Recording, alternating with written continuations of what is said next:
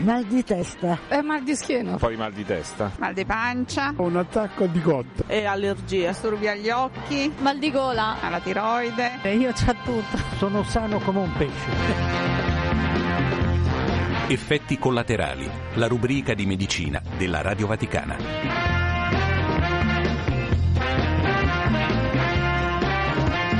Benvenuti da Eliana Storri al settimanale di medicina effetti collaterali realizzato in collaborazione con i medici del Policlinico Gemelli e del Bambino Gesù. Oggi ci occupiamo del neuroma di Morton con il professor Giuseppe Taccardo, responsabile dell'unità operativa complessa di ortopedia e chirurgia della mano della Fondazione Policlinico Universitario Agostino Gemelli. Professore, ben trovato e buon anno. Salve a tutti e auguri anche a tutti voi. Professore, neuroma di Morton, di che cosa si tratta? È una patologia del piede che interessa la fascia di età intermedia, soprattutto a carico delle donne, ed è un dolore molto importante localizzato eh, all'avampiede, estremamente doloroso e che diciamo, è, è legato ad un'alterazione del nervo sensitivo intermetatarsale soprattutto appunto nel sesso femminile. Che cosa provoca questa, questa alterazione? Un dolore intensissimo, soprattutto con l'uso delle scarpe eh, a punta o delle scarpe con il tacco. È un classico vedere per esempio in una festa le donne che si tolgono le scarpe perché inizia con scarpe molto eleganti, molto a punta eccetera, inizia un dolore per cui l'uso della calzatura è impossibile da sopportare. Come ci si rende conto di avere questo problema al piede? Perché ci si toglie la scarpa con il tacco perché si sente un dolore, ma da qui a capire che è una vera e propria patologia? E questo può essere soltanto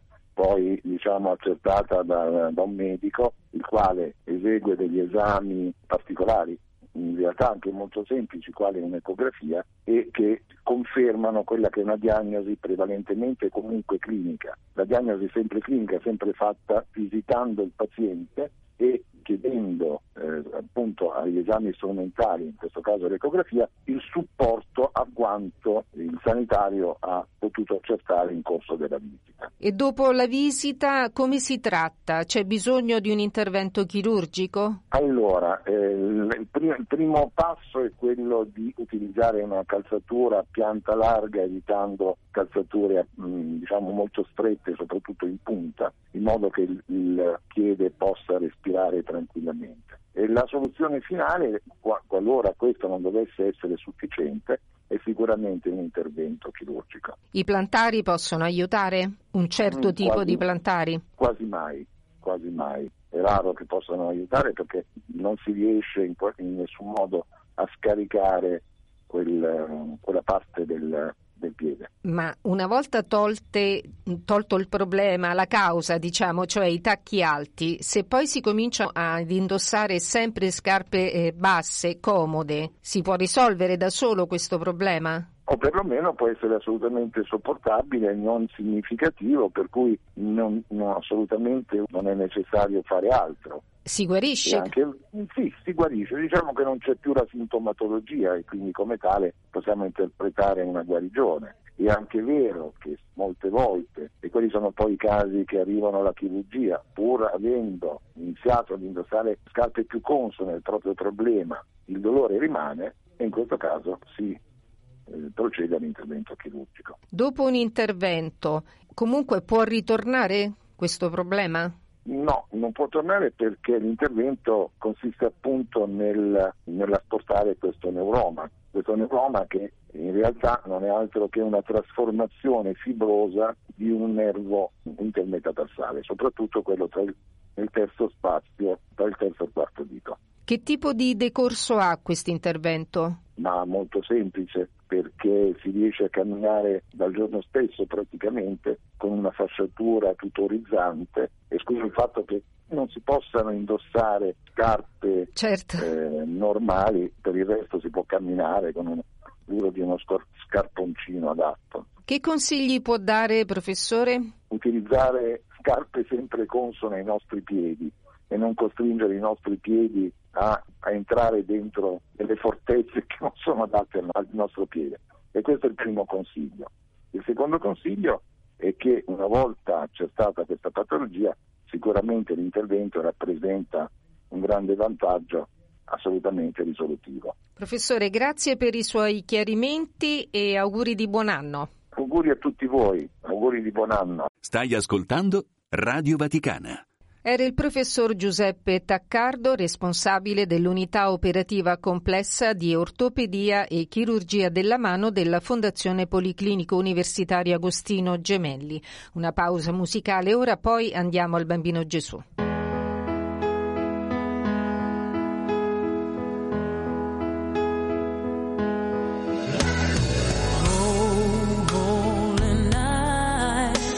The stars are brightly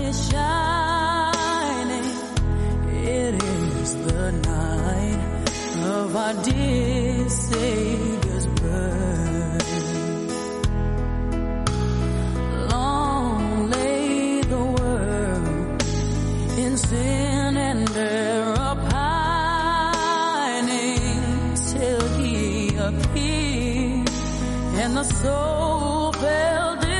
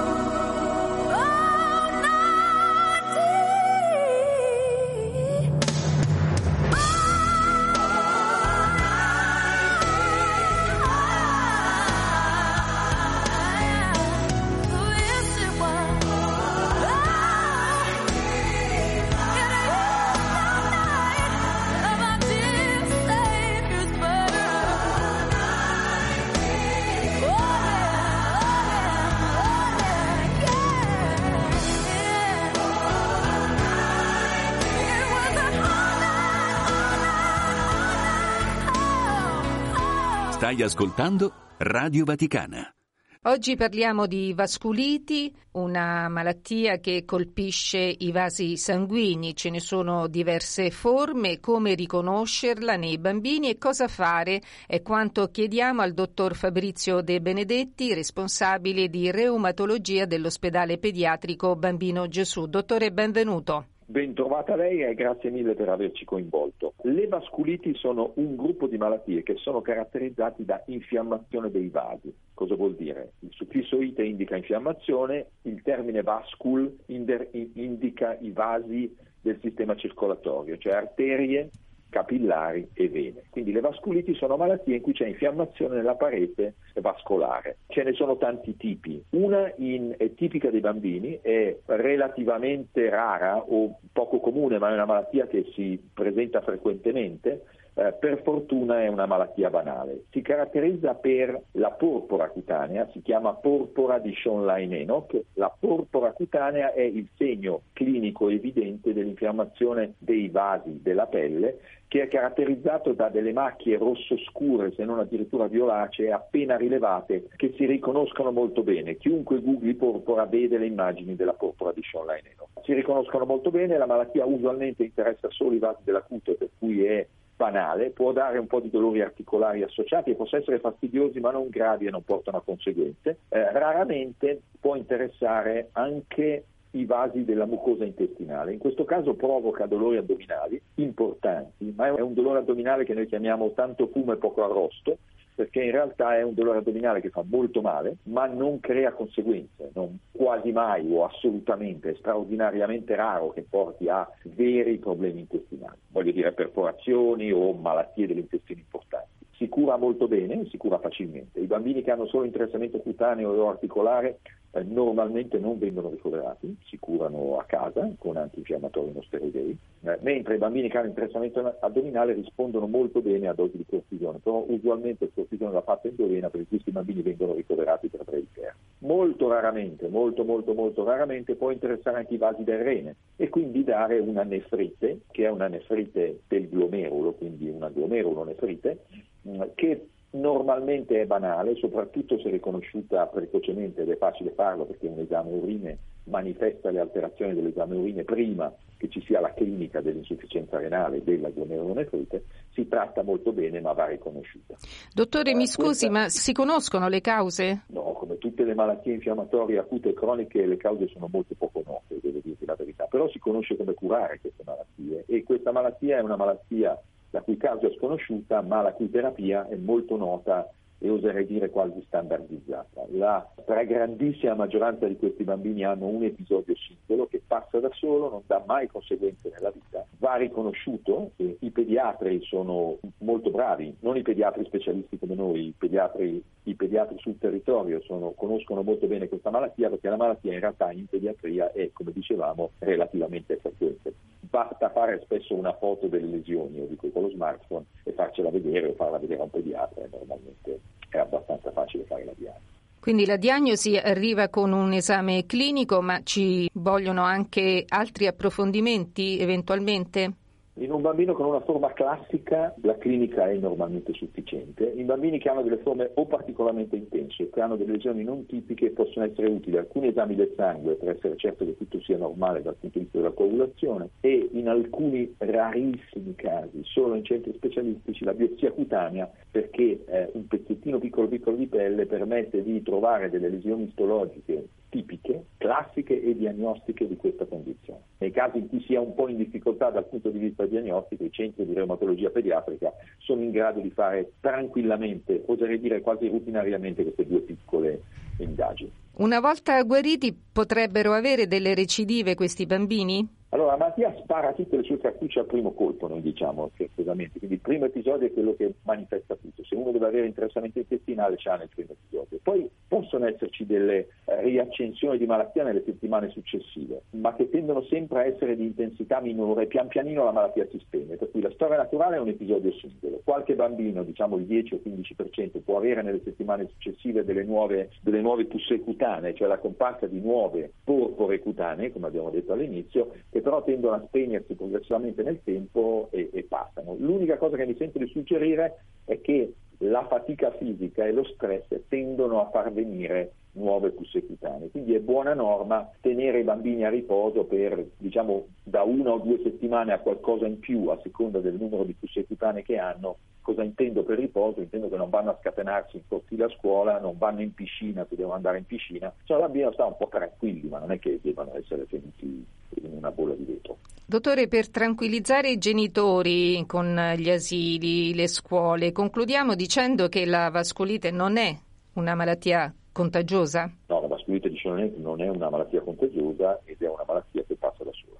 Dottor De Benedetti, grazie per questo suo contributo, le auguro buon lavoro. Grazie a voi. A Roma città. Ascolta Radio Vaticana su 103.8 FM. Era il dottor Fabrizio De Benedetti, responsabile di reumatologia dell'ospedale pediatrico Bambino Gesù.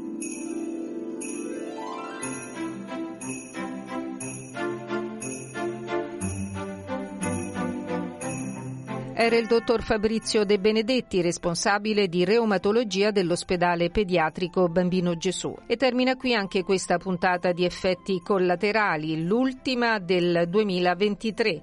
Oltre che seguirci in diretta, potete riascoltare le nostre trasmissioni in podcast scaricando le nostre app Radio Vaticana e Vatican News. Grazie per averci seguito. Da Eliana Astorri un augurio per un 2024 di pace.